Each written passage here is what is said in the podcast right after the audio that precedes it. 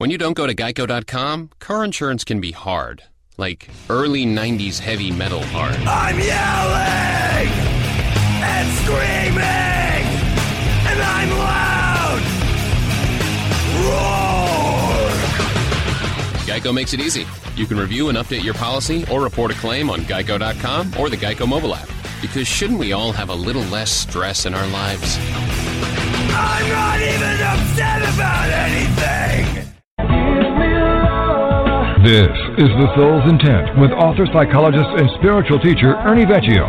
The Soul's Intent is a show that boldly claims that it can help reveal where you are on the spiritual path. Learn how there is a physical place of love, truth, and freedom. Listen, and in an instant, learn that moving to such a place is actually a choice. This is The Soul's Intent, and now here's your host, Ernie Vecchio. You know, I think spiritual teachers would agree that that we all kind of advocate non-judgment. The soul's intent uh, is a show and is the concept is that we see human adversity as a natural part of being here.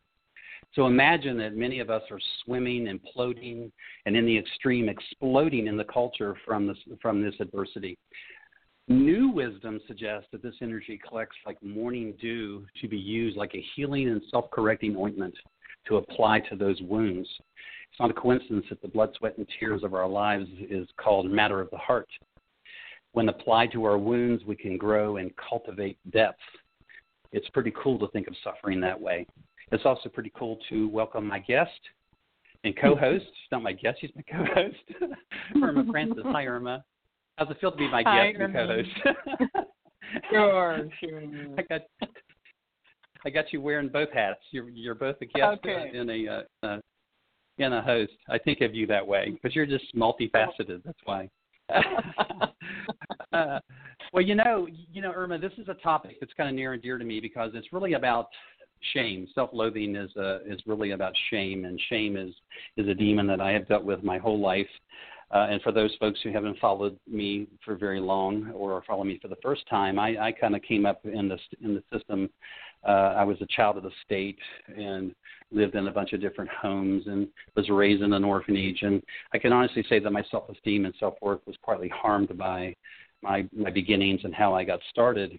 And and so shame and uh, and trying to resolve the wound of shame has been a has been a lifelong journey for me to to work with. So this is a topic that's very near and dear to my heart because we tend to lump uh, guilt and shame together, Irma. People don't make the distinction between the two, and it's a very distinct, uh, unique impact on one's spirit and one's soul. Guilt is self-blame and self-punishment, which is which which comes with in, in parentheses that I am a mistake. I'm sorry that I made a mistake, and shame is just the opposite of that. It's it's that I am a mistake, and so you can see the impact on the human condition to to have guilt as a demon because guilt is you know uh, is something that's, that's typically a wound to the ego, where shame can be a wound to the soul of who you are. It leaves uh, uh, uh, what I call an indentation on the surface of the soul to literally have shame as a demon. So uh, it's a it's a it's a near and dear topic for me, and I know that for you, I mean, we we talked about this off the air many times. Uh, shame was not your demon; you had guilt. So shame is not uh, is not something you're that you're not as familiar with. So uh, so this is going to be a challenge for you tonight as we talk about. Yeah. But the clarification between those two, I don't know that I've I've heard you put it quite that way before. That um, guilt being I made a mistake is of the ego, and shame I am a mistake is a soul wound. I don't know if I've ever Yeah. heard you say that before, but that that really clears it up. Yeah. Well, and if you want an image for it, uh, you know, I, I use the concept a lot in therapy of a self-worth cup, and a self-worth cup is literally uh, a- cup full of liquid. Guilt is, and imagine that the liquid is the soul and spirit of who you are. That's what that liquid represents. It also is symbolic of your self-worth and self-esteem. Well, guilt is a hole in the side of the container where the liquid runs down to where the hole is and it's typically you know like halfway down on the cup so to speak and you can you can always kind of patch you can you can repair mistakes So you can repair that hole over time by fixing your mistakes, and then the self-esteem is allowed to accumulate. Uh, a wound to the soul from shame is a hole in the bottom of the cup. So it's a perpetual mm-hmm. leak that is always there. That no matter what you do, uh, that that hole, that leaking sensation is always there. People that are people that would be aware of this, besides folks who have issues with self-esteem, would be addicts, uh, because a lot of addicts have shame as a demon. Uh, they they can't. Uh, there isn't enough that they can do to put in the cup that ever really kind of catches up. You're in a no catch up situation with that, and so the the the goal in in guilt is kind of a cognitive behavioral how I think is how I feel kind of approach where which is which is kind of the the therapies that are typically used with guilt because guilt is also a form of neuroses uh, which is a fear driven uh, kind of thing as well shame is different shame is uh, is more of a you've got to actually apply compassion to shame uh, which in this context is self love for that hole to heal and uh, uh, and for your self worth and your self esteem to accumulate. If that makes any sense. Mhm. Yeah. Yeah, it does. Absolutely. Hmm. Yeah. I was just um thinking of of uh, the show tonight and just wondering to myself um, of course um, self hatred has to be learned because we aren't born with it I mean, it's it's something yeah. that has to be learned and almost um, uh, passed down down to us from somebody else because it's not we're not born with it. It's not ours. Somebody has to kind of um, program with us, program us with it. Yeah. Well, I think I think they're both learned, but there's but there's there's very specific way that they're learned. Uh, guilt is learned by, of course, making mistakes. Uh, if you if you make mistakes, and then it's learned uh, by that, that that idea of hindsight's 2020, and you kind of learn from your mistakes, and you try not to make those same mistakes again. So, so there's a learning curve, I think, on on how to heal guilt and how to resolve guilt.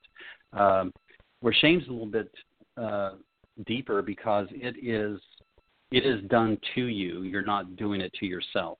Uh, people that have shame mm-hmm. as a demon have, have been a victim of abuse, have been a victim of, uh, of all manner of abuse. Uh, and and what the culture and the listeners may not be aware of is is that um, that uh, I saw a shift take place around 1980, where we moved from a guilt kind of oriented, a guilt based culture to a shame based culture around 1980 and became very cool in this country to disrespect one another. And we made sitcoms and we had comedy shows on TV where people were dissing, disrespecting one another. And, and so it kind of became kind of cool in the culture to do that. And if you look at what's taking place now with, um, with the suicide rate and you look at, at the headlines in the newspaper, many of the people uh, that are uh, kind of behaving in these extreme ways uh, are mm-hmm. detached, and that's what shame. That's what shame is. Shame detaches. So, uh, and, and that, in, and in, and in that detachment, uh, you become. Um, it's kind of like you against the culture, where guilt is you against yourself. You see, and uh, mm-hmm. and so it's a different kind of dynamic uh, to to to understand how shame plays out and how it ends up developing. And both, of course, create disorder.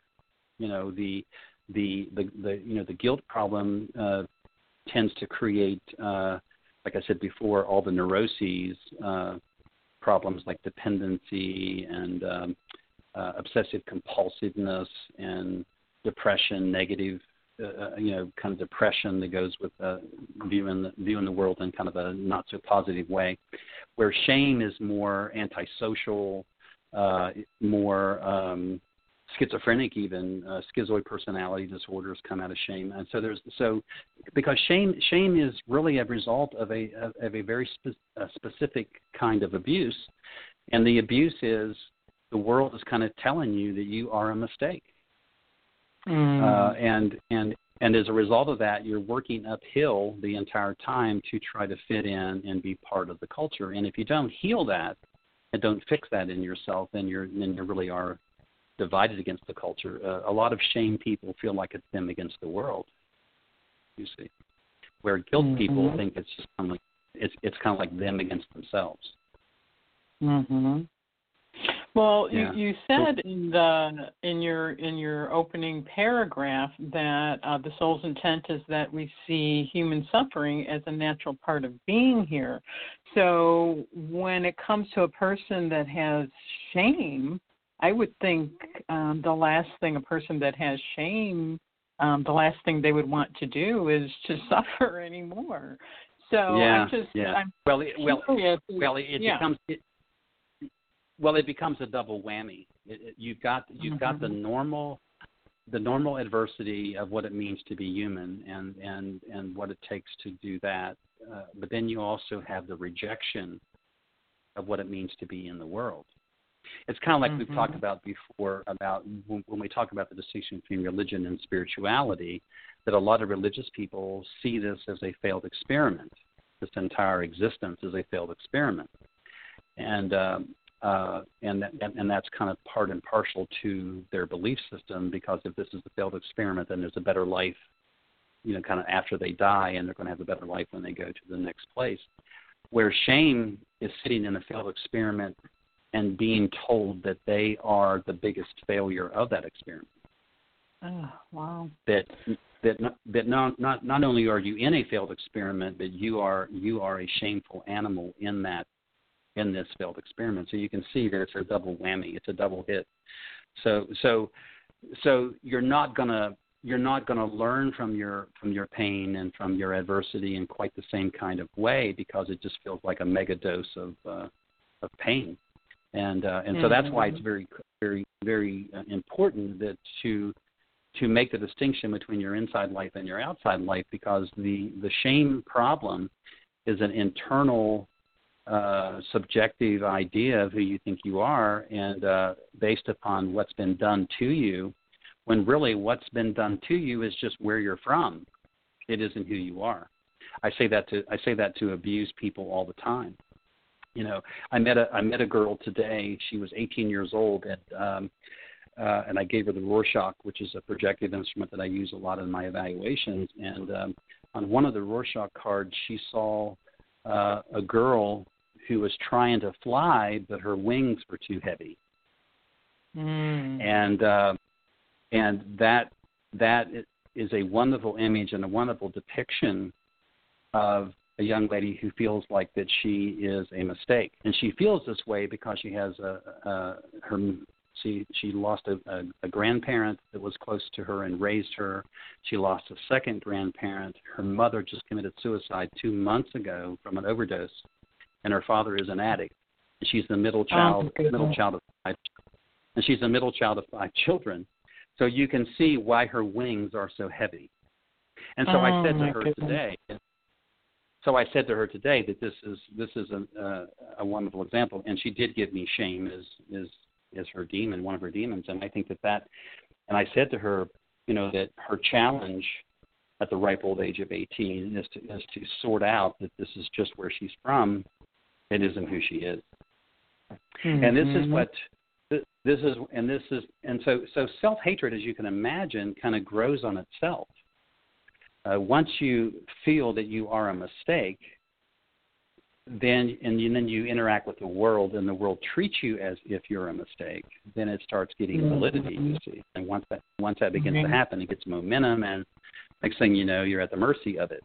So it's uh, and so and self hatred, believe it or not, although it sounds like a a terrible topic, self hatred is is epidemic in this culture.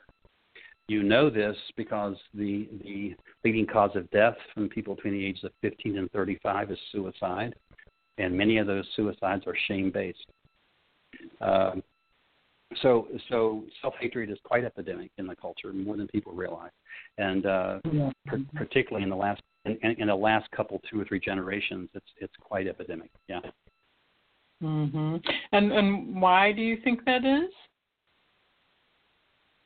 Well, I don't I don't know the answer to the why, uh, except that we Mhm. shifted in I think in the early '80s uh, from a comp- the uh, compensation, I failed to say this earlier. The compensation for guilt has always been religiosity. Mm. The compensation Mm. For shame is the compensation for shame is narcissism. And Oh. so so yeah, so so so the that and and what is that? Well, that is a self-esteem and and a sense of worth that's built on a false foundation. You see, uh, Mhm. and so and so we have a lot of narcissistic people, uh, which means they're detached, they're faking it till they make it, so to speak, in the world, and they feel divided against the culture in the process, and no Mm. place to fit. You see. And so it's Mm. uh, and and and so the compensation doesn't work. Religiosity at least did work for guilt at some level. Narcissism is not Mhm. working to repair. It's not working to repair shame. The Yeah. only the only yeah the only the, the only way to repair shame is you have to go down and in uh, in this work that I that I teach. You have to go inside yourself and fix the wound you know that that that has happened uh, to you. And, and the key point is that it happened to you. You didn't do it to yourself. And so Mhm. shame are more victims, more victims than than not. You see, most Mhm. most shame people have got, have got a history of victimization of some sort. Yeah. And sometimes, yeah. like in the and like like in this girl's case, it's just victimization of circumstance. You see, her circumstances have victimized her. She's you know, she's having an experience that that is leaving her leaving her wings heavy. I love that Mm. metaphor Yeah. that, that, that symbol that symbol that she gave me and and then what she feels with those heavy wings of course is an enormous amount of frustration she's encumbered she's hindered she's weighed down with really the weight of the world because of this. Mhm. And so it's uh Yeah. and so so counseling and psychotherapy for somebody like this of course is to is to get the is to get that weight off of her off of her shoulders that she's carrying. She's carrying the shadow of her family on her back. Mm Mhm.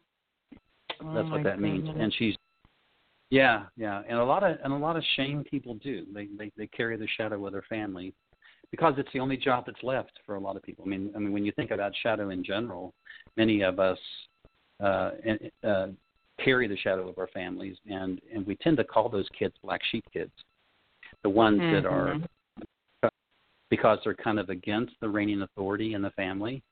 Uh, but the only job that's left, the only role that's left to play, is the one that carries the burden. And of course, guess what she wants to do for a living? To become a, forensic psychologist. Mhm. She wants she wants to know how she wants to know how the criminal mind works, and she wants to know. So, in other words, she wants to understand the shadow. Yeah. And so today, and so today we we talked a little bit about her understanding her own shadow first, before she could understand the collective shadow that that made her. You see, the collective Mhm. shadow was her her her parent her parents are a product of a collective shadow, and uh, and so she's not going to understand the collective shadow until she understands her own wounds and her own, and that's the suffering piece. That's she's got to suffer with herself and stay with that long enough and not be afraid of it to understand that that that, that pain that comes with sitting with it uh, is really a compassionate act. You know, it's a compassionate Yeah.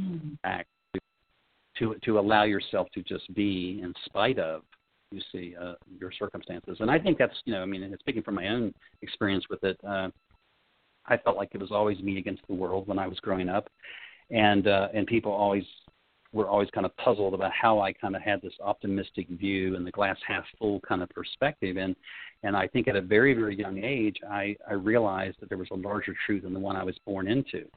I didn't know what that larger truth was. I just know that it was there. And as I Mhm. began to as, as I began to as a young person get a sense of that larger truth, uh, it you know it started taking shape for me in a different kind of way.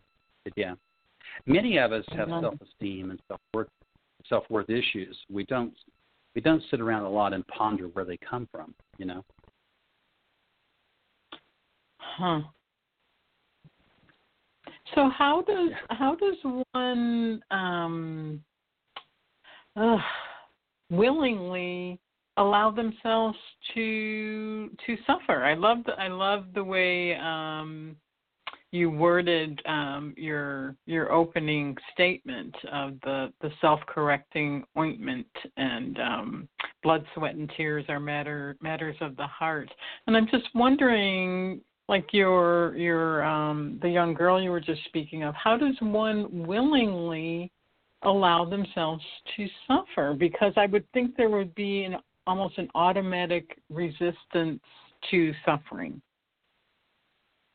Yeah, yeah, there is, there is. Um, I think the short answer for that is is that that you have to find a different context to to kind of explain your subjective experience. You and I were talking about this before about consciousness um, before we came on the air, and I'll go ahead and share this mm-hmm. with the listeners. Uh, if you've ever get a chance to listen to Sam Harris, uh, he's on SoundCloud. I was telling Irma before we got on the air that he describes consciousness is the subjective experience that is Ernie and the subjective experience that is Irma, that that that something that is that subjective experience is consciousness. And and and to improve your consciousness, you have to be able to quantify it uh, without judgment. Your subjective experiences. And so, so the short answer, Irma, is, is that that all of these people need a different context than the one they were born into. So when I said mm-hmm. that I knew mm-hmm. there was a large truth, I kind of went after that larger truth, you see. So I went after the context. And that's kind of what you have to do. And that really is what I teach in the work with the, with the soul's intent is that, that you know context mm-hmm. is everything.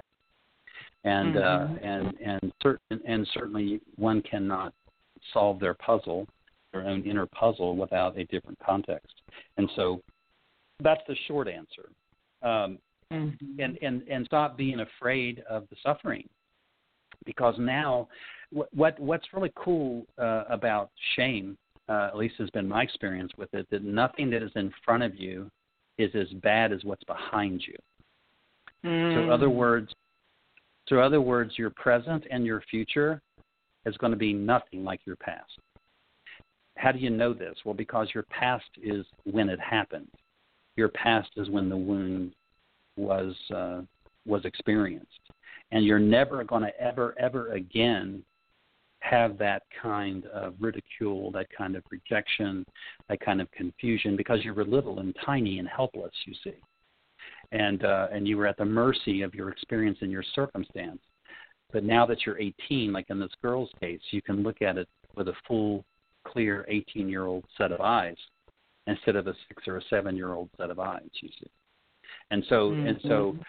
That, that that's that's one thing that's one thing that's very important to get is that uh, that when you undergo a shaming beginning uh, and you and you really kind of um, uh, I won't say adopt, but you're really a victim of a shaming experience so much so that it becomes your identity.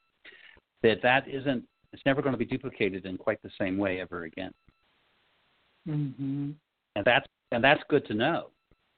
Yeah. Which which, yeah. which also which also which also makes the pain you're sitting with now present tense pain. You see, it isn't mm-hmm. past tense pain; it's present tense, and and you're and you're dealing with the accumulation of the suffering uh, uh, as as it occurred when you were little and tiny and helpless and really couldn't do anything about it. And uh, so yeah, it's uh, so so that's my short answer is is that uh, mm-hmm that that we're all that, that we're all really I, I think Irma, especially spiritually minded people, we're all looking for a context uh, that uh, that makes our life make sense, mm-hmm. and uh, and it, and if we don't have that context, then we're just kind of groping in the dark for it, you know. And I, and I think that that's the that's the solution to many of these issues um, in the culture is, is that, and of course I advocate on this show that I can't say enough that it's very important to have an inner life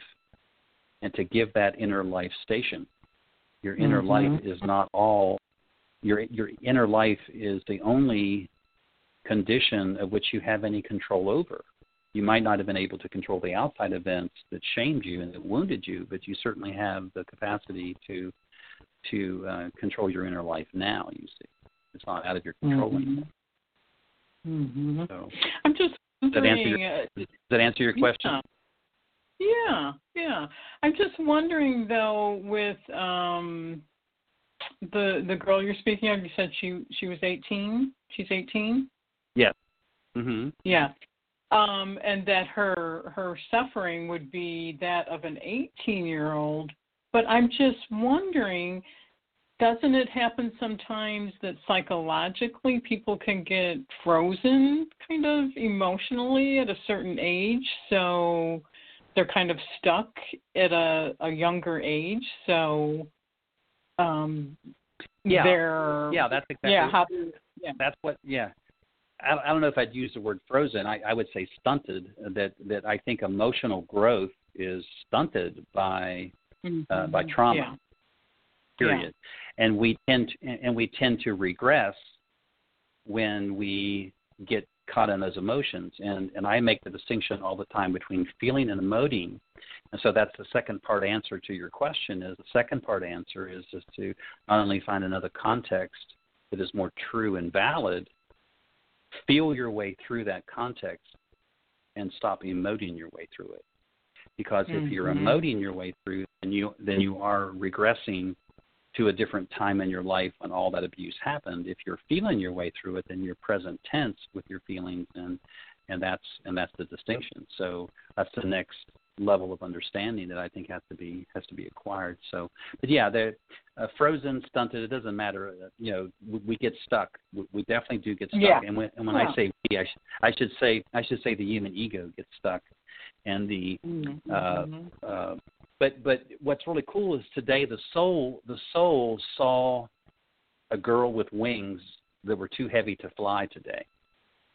The Oh, soul gave that image, and it was a wonderful image. And it, in fact, it's a very deep and profound image for an 18-year-old to give me. You see, so so she's much she's much more spiritual than she realizes. You see, Mhm. Mhm. for So the for, the- for the soul to. of there's a lot of hope for Yeah. her. Mhm. Oh yeah, I mean if she gets in front of if she gets in front of the right therapist and she gets the right kind of help, yeah, I mean and uh and she's you know and she's uh and and there is hope because of that kind of imagery that she gave me. I mean Yeah, she's seeing yeah. the opposition. She the, soul is giving her the the symbology of the opposition that's taking place inside of her. And so what is the weight of those wings you see? Is it self-imposed? Mhm. or was it or, or was it something that was done to her? You see what I mean? Yeah. and we yeah. know today it, we know we know today at 18 it's now self-imposed because the shaming and and the and the problem she has with shame is much older than than right now. It's happened a long time ago. You see.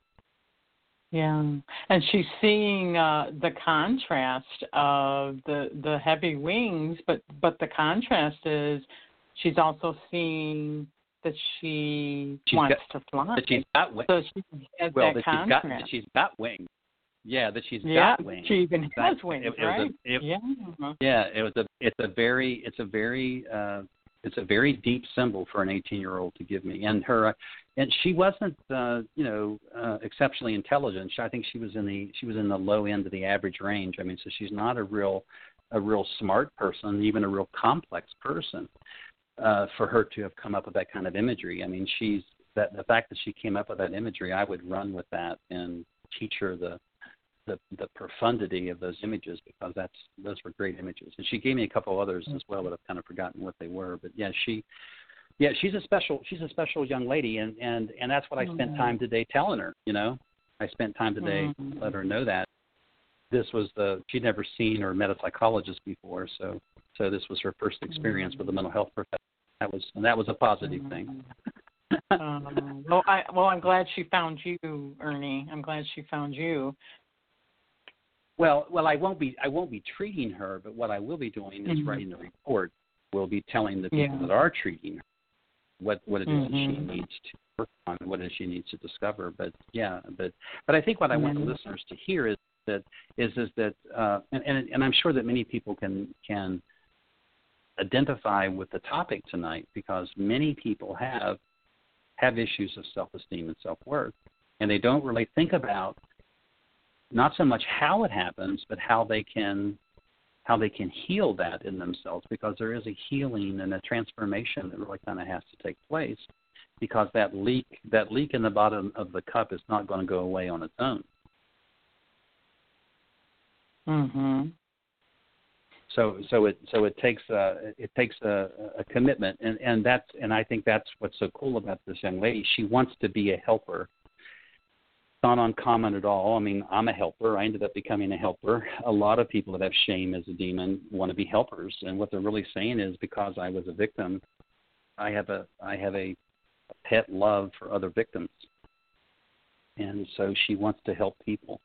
And so as long as she's guided to this idea that well the better you the, the best version of yourself you can become is what's going to help other people. It isn't going to be the words that come out of your mouth. It's going to be the sample, or I'm sorry, the example that you set um, uh, as you heal your own shame. And I, I can't tell you the number of times I've gotten that question um, when I've gone out and done done different kind of talks and stuff. How how did you heal your shame? As if there was like 3 mm-hmm. three easy steps to healing shame. You know. Mm-hmm. And for me, it was a shift. It was a shift in perspective. You know, people don't understand that that that that spiritual spiritual work is just a. Would you not agree? Is just a constant re-envisioning of who we think we are. you know? mm-hmm. Yeah, and, yeah. and and what and and what we're capable of, you know, and just a constant re-envisioning and rethinking of that. Uh, until we have a subjective experience of who we are. And mm-hmm. that's what we're all kind of longing for. We're longing for some quality subjective experience that, that, that describes who we are and that is valid. And we talked mm-hmm. today a little bit, and, and it's, it's probably worthwhile to bring this up. That where do we go for these for these reflections? Where we tend to go to family members, to boyfriends, girlfriends, husbands, wives, and imagine that these people are mirrors, but all their mirrors are cracked, or all their mirrors yeah. are kind of like carnal mirrors. You know, yeah, we stand in front of those mirrors. Yeah. Yeah, we stand in front of mm-hmm. those mirrors and get a distorted reflection back, and so that's why this woman or this young lady will will benefit greatly from standing in front of a clear Windex mirror, like a like yeah. a quality therapist. Yeah, and she'll be benefited greatly because Yeah. all the mirrors that she's been using so far to assess herself have been cracked mirrors or distorted mirrors. Yeah. Mm-hmm. Hmm And that's a, another really good reason to go inward because um, the inward journey is kind of between you and your soul. And if you're, um, um, if you do come across a, a, another a, a clear mirror in your life that can, you know, reflect without distortions, but that's a that's a good reason to to go on the inward journey because it's between you and your soul, and your soul is clear. Yeah, the uh, the uh, childhood story that I love about this, I wrote a book uh, I, I used in the, the the very first book I did was Big Tail Small Kite, and uh, the I used the metaphor of the duckling story, and uh, mm-hmm. and this duckling, which is born into a family of other ducks, he's late in arrival. All the other eggs are hatching way ahead of of of him, and then when he finally does hatch, and his egg is also bigger, the other eggs are smaller. And so when he finally does hatch, he's got this long neck and these long gangly legs, and he just doesn't look anything like a duck. And so what happens immediately is he's ridiculed by all the other ducks, of course. And so this ridicule goes on the way the story goes until he finally just jumps over the fence and goes out into the wild. And even when he's in the wild, he he meets some other birds. I think uh, in the story, I think he meets some quail. He's in the middle of a field, and apparently there's some hunters in the field, and so the hunters will uh, shoot this quail that's right beside him. He's, oh my God, I'm so ugly that they're shooting at me, you know. so the way, and, and while this is happening, some swans fly over, and he looks at these beautiful birds and he goes, "I just wish I could be like them. They're just so so beautiful and divine and just you know just beautiful characters, you know." And so that winter he gets stuck in a pond. He gets frozen in a pond, and these two children take him out of the out of the pond and take him into the barn for the winter months. And when he comes out in the spring, and you kind of get a sense in the story that now he's an adolescent, You know that he was pre-adolescent, uh, going into the winter months, and then he comes out of the of the barn in the, in the spring, he's now entered adolescence, and as he comes out and he's kind of stretching his wings and walking out into the to the front of the barn, he sees these swans land on a lake, and he he says, you know, I have to go meet these people. So he he takes all the courage that he has to go over and meet them. As he's swimming towards them, he's so taken by their beauty that he sticks his head beneath his wing uh, because he's humbled by their by their beauty, and he's so ashamed of who he is, and sees his reflection in the water, and he discovers in that moment that he's a swan just like them. And so mm-hmm. that that that imagery is is very profound to me because that that humbling, putting your head beneath your wing, you see, is is is what's in store for this young lady. I mean, she's in the same boat. I mean, right now she is the ugly duckling as far as she's concerned, and the world's telling her that she's a mistake. And and so until she gets to a place uh, where she is humbled by her adversity versus angry and ashamed of it, um, and she has a contrasting something else to compare against uh, of what she thinks beauty to be uh, or mm-hmm. or to, or non shame or non shame to be. Uh, that that putting their head beneath her wing is the is the wake up moment, and and mm-hmm. for a lot of people that doesn't for a lot of people that doesn't happen. You know, they don't have the wake up moment uh, because they never go through the humbling, and that's the suffering. The suffering is to is to suffer us awake, and the suffering us awake is a humbling experience. Mm. And uh, but but having the contrast is uh, of what is love worthy and what is beauty and all those different kinds of things that the ego kind of tells us what's perfection you know we have to kind of sort all that out so it's developmental mm-hmm. it's developmental but if she mm-hmm. if she gets a hold of a if she gets a hold of a good counselor and a good therapist i think that she'll she could turn this around by the time she's 25 you know mm-hmm. six, yeah, seven, yeah. six or seven years sounds like sounds like a long time, but actually it's not a long time. It's a, it's a sound bite compared to the rest of your life, and you consider that a lot yeah. of people never never resolve issues of self self esteem and self worth uh, because right. they don't see they don't see the worth and the suffering of it all. Yeah. So I had a question um, that you know to to help the the listeners understand this this um, self hatred thing because I I think we we talked briefly before the show went on. I I don't relate really strongly to to self hatred, so I, I don't have a whole lot to say. But um, I did want to ask you when you talk about the division of self, what what do you mean by that? Well, well, it's it's those those four constructs that I talk about: the soul, spirit, ego, and heart.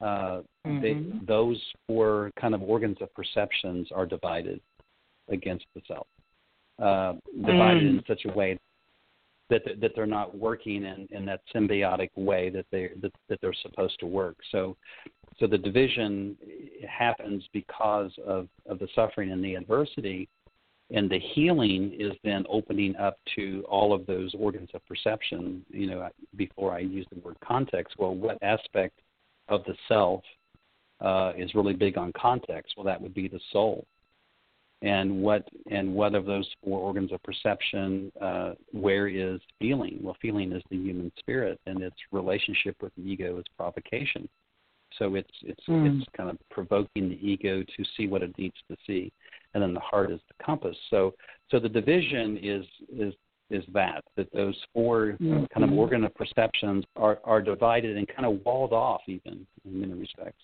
Mm-hmm. Um, mm-hmm. and and that's why that's why shame is detached.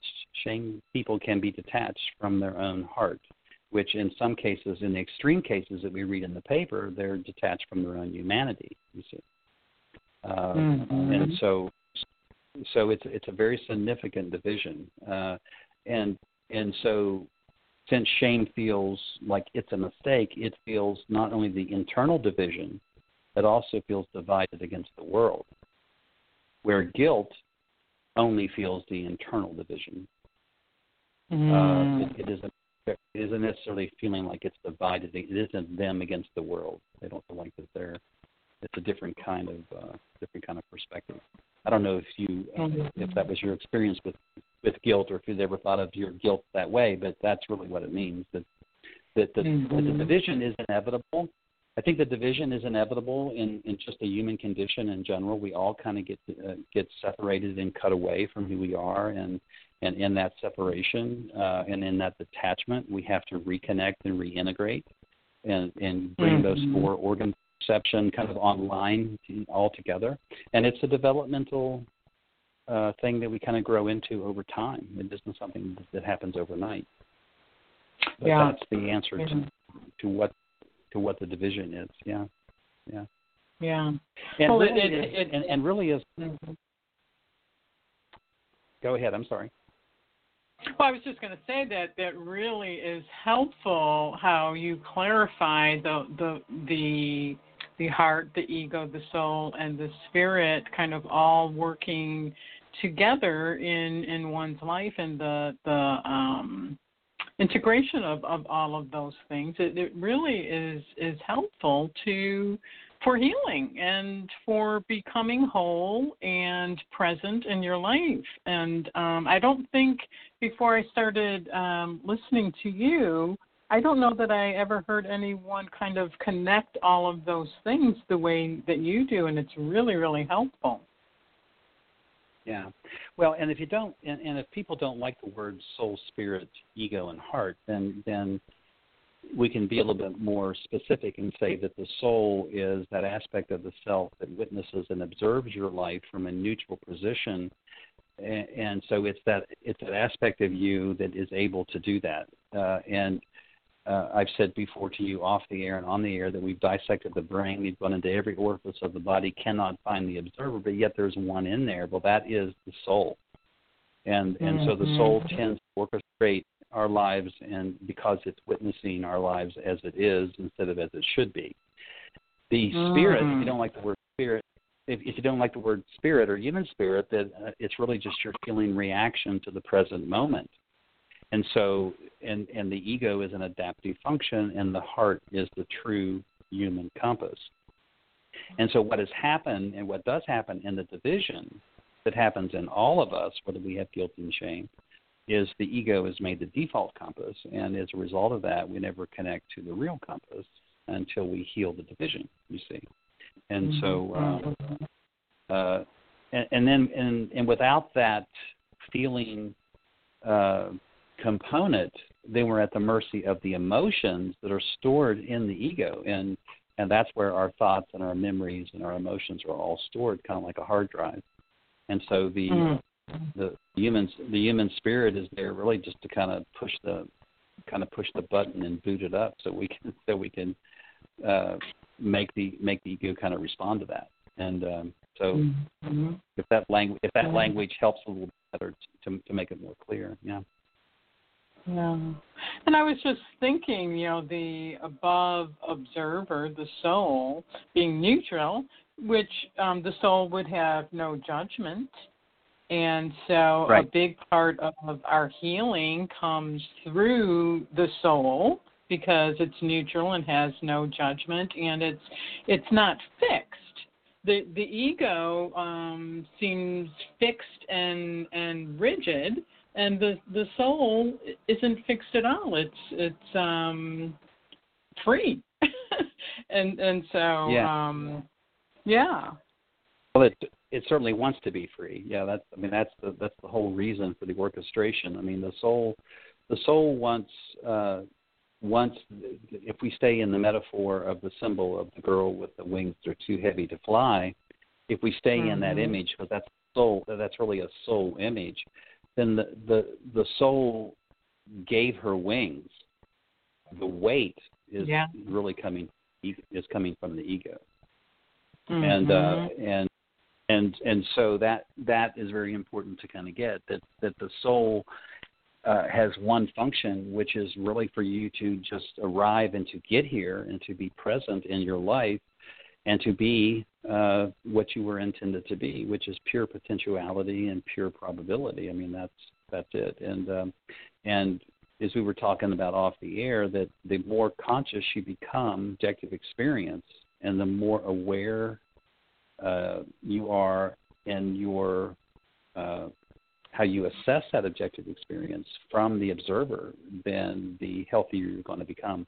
I mean, look at the Eckhart Tolle uh, movement. I mean, he was a schizophrenic sitting on the bench considering suicide, and uh, and then he observed himself sitting there contemplating suicide and went, "Wow, uh, what is that that's that's that's observing me? Who is that that's observing me? And which one do I want to identify with?" And he chose to identify with the soul, and so he wrote The Power of Now.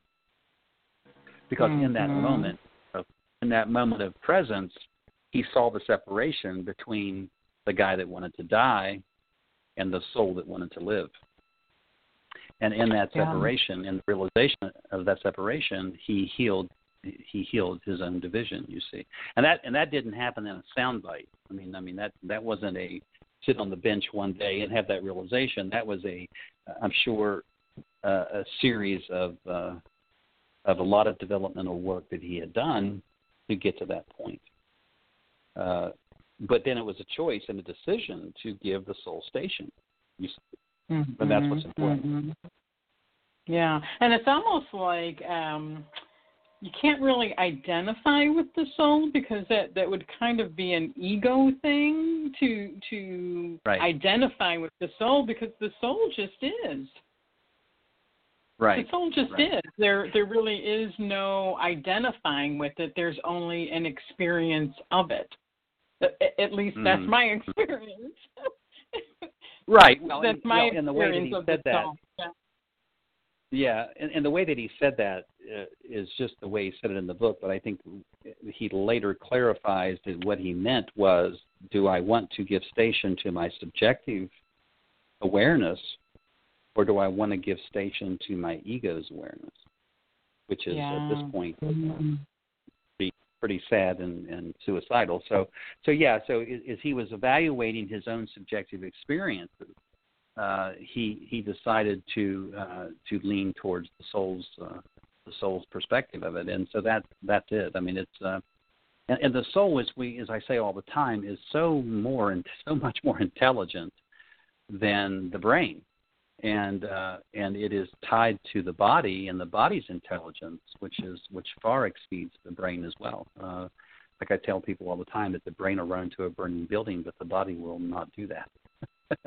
you know, the, mm-hmm. uh, mm-hmm. the, the body the body will hesitate.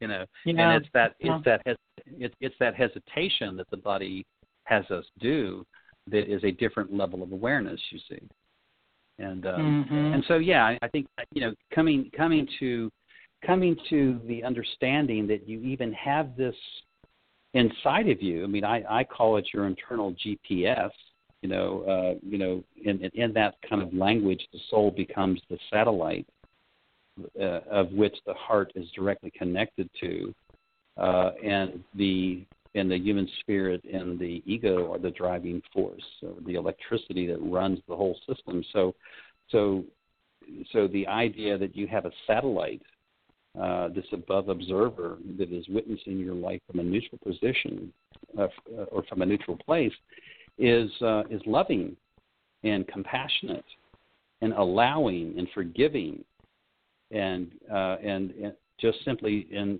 in its in its assessment of your life as it is.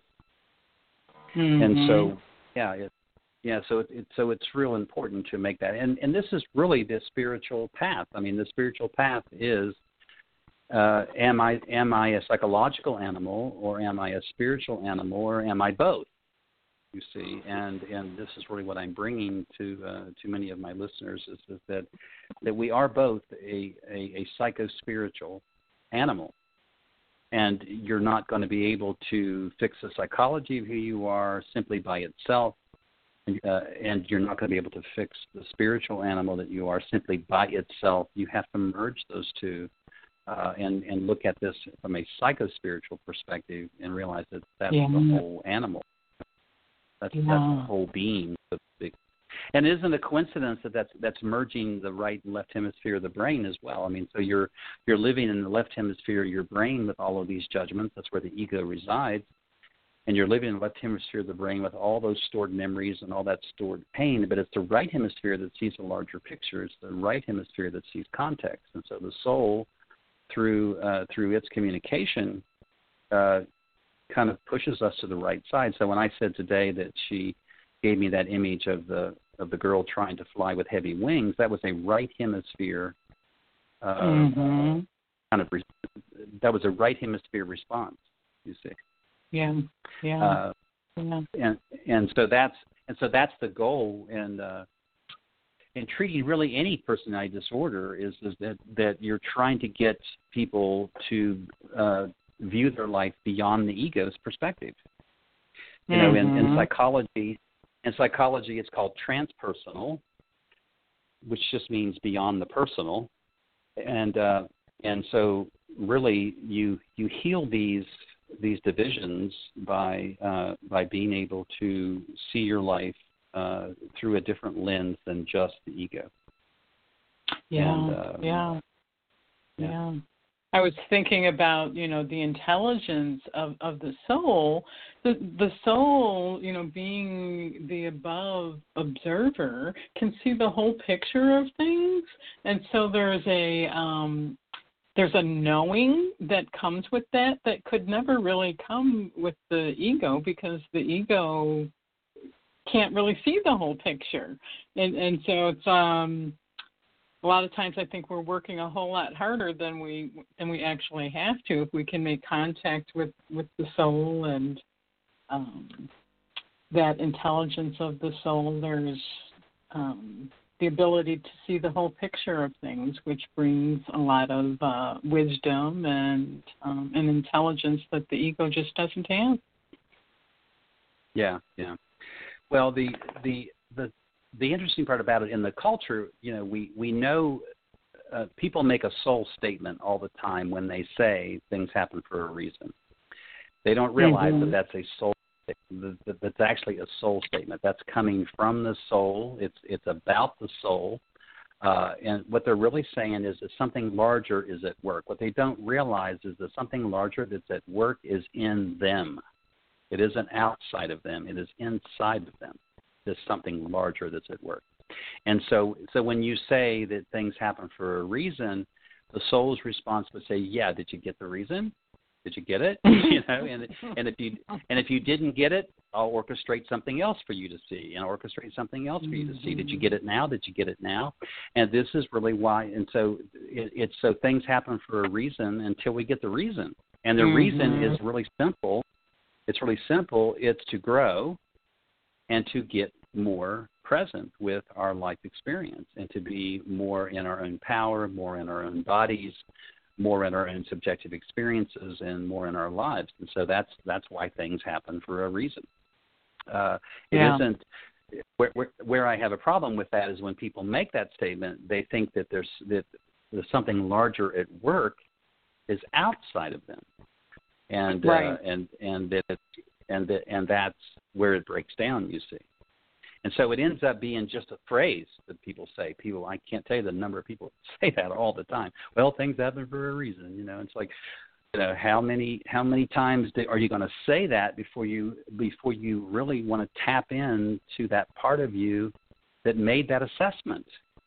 You see, Mm-hmm. because you only made that assessment because of something larger than than yourself is something that's larger than and, and remember what what self is. We're talking egoic self. Uh, Mhm. that's something larger that's something larger you carry with you every day. And as i say all the time it's never off it's never away it's never gone. It doesn't abandon it doesn't reject it doesn't judge. It just is Yeah, yeah. But Yeah. when people say things happen for a reason and and they are looking at it as something external, it almost feels like a punishing thing, where the realization of it's your soul trying to to get you here, to be present, to to wake you up. There's there's no punishment in that. There's only reward in that. Well, and you know, and you know when when personality disorder is uh, is really taken over to to the extreme because uh, I, I I had a case a couple of weeks ago where I was uh, talking to a, a gentleman who was probably in his 40s and he had uh, I, I said to him, I said, we were talking about spirituality and and spiritual, whether or not he was having a psychological crisis or a spiritual crisis.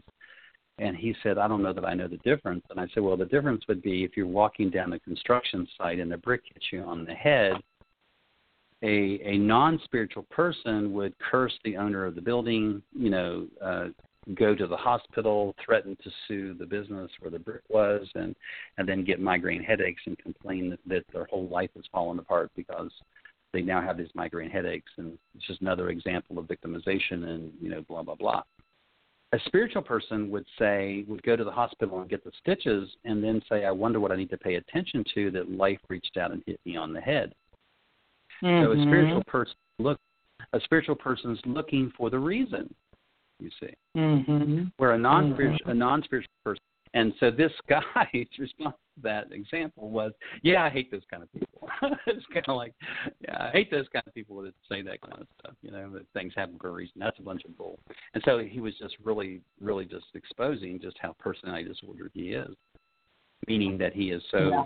governed, dict- dictated by the ego, he can't even he can't see the forest for the trees, and that's that's what's problem with these organs of perception. That if they're divided and separated and not allowed to work together as they're intended to do, then you know then you're kind of cut off from all of your all of your potentiality. I mean, he he literally is blind. Uh, he's he's really groping in the dark because he's making yeah. the ego the compass. Yeah. Yeah, and there's there's no way to live up to your your full potential that way because it's always stop and go, stop and go, stop and go. Yeah, and and that's really what psychological disorder is. I mean, that I mean that's and this guy was an addict and he was a recovering criminal and he had a he had a pretty pretty dark background. But that's but that but again that's that's what makes you know as we talk about talk about self hatred. This guy was ashamed to death of who he was. He had no guilt at all. you know, this is a a key ingredient of an antisocial personality. They don't have a lot of guilt. they do mm-hmm. have shame. Mm-hmm. And so and so that that so that division in this in this example is he's he's really cut off from his compass and he's cut off from the soul's intent you see he's cut off from mm-hmm. he's, he's cut off from this intelligence and he is purely in the left side of his brain and the in his perspective of the whole experience yeah. Well, we're down to three minutes, Irma. Is there any last closing thoughts or last closing questions or anything at all that you have about this topic? I mean, this is. Uh, I, I, knew this was going to be a challenge for you tonight because this is this is not has not been your experience, um, but I felt like it was a worthwhile topic because so yeah. many people have have issues of self worth and self esteem, and and we talk about. Uh, and we didn't say this tonight, so maybe I should say this in closing. We talk about self confidence and self worth and self esteem, the the solution to all of these things is self love, and self love mm-hmm. is the mm-hmm. capacity to to suffer to suffer with oneself. That is what self love mm-hmm. is. Compassion means to suffer with, and so so mm-hmm. so the the the cure, if there if you will, for for this for this division that we experience uh, uh, as human beings is is self love, and self love is one of mm-hmm. those elusive kind of kind of words and topics that everybody kind of struggles with. Thank you for being a part of the Soul's Intent with author, psychologist, and spiritual teacher Ernie Vecchio. This is the show that can open your mind to things you never thought possible. While problems manifest psychospiritually, on a most essential level, there exists an energy component that provides the instructions for these fields to enter awareness. And the soul's intent is here to help you learn what these instructions are. Join us each week to learn how there is a physical place of love, truth, and freedom, and how in an instant learn that moving to such a place is actually a choice.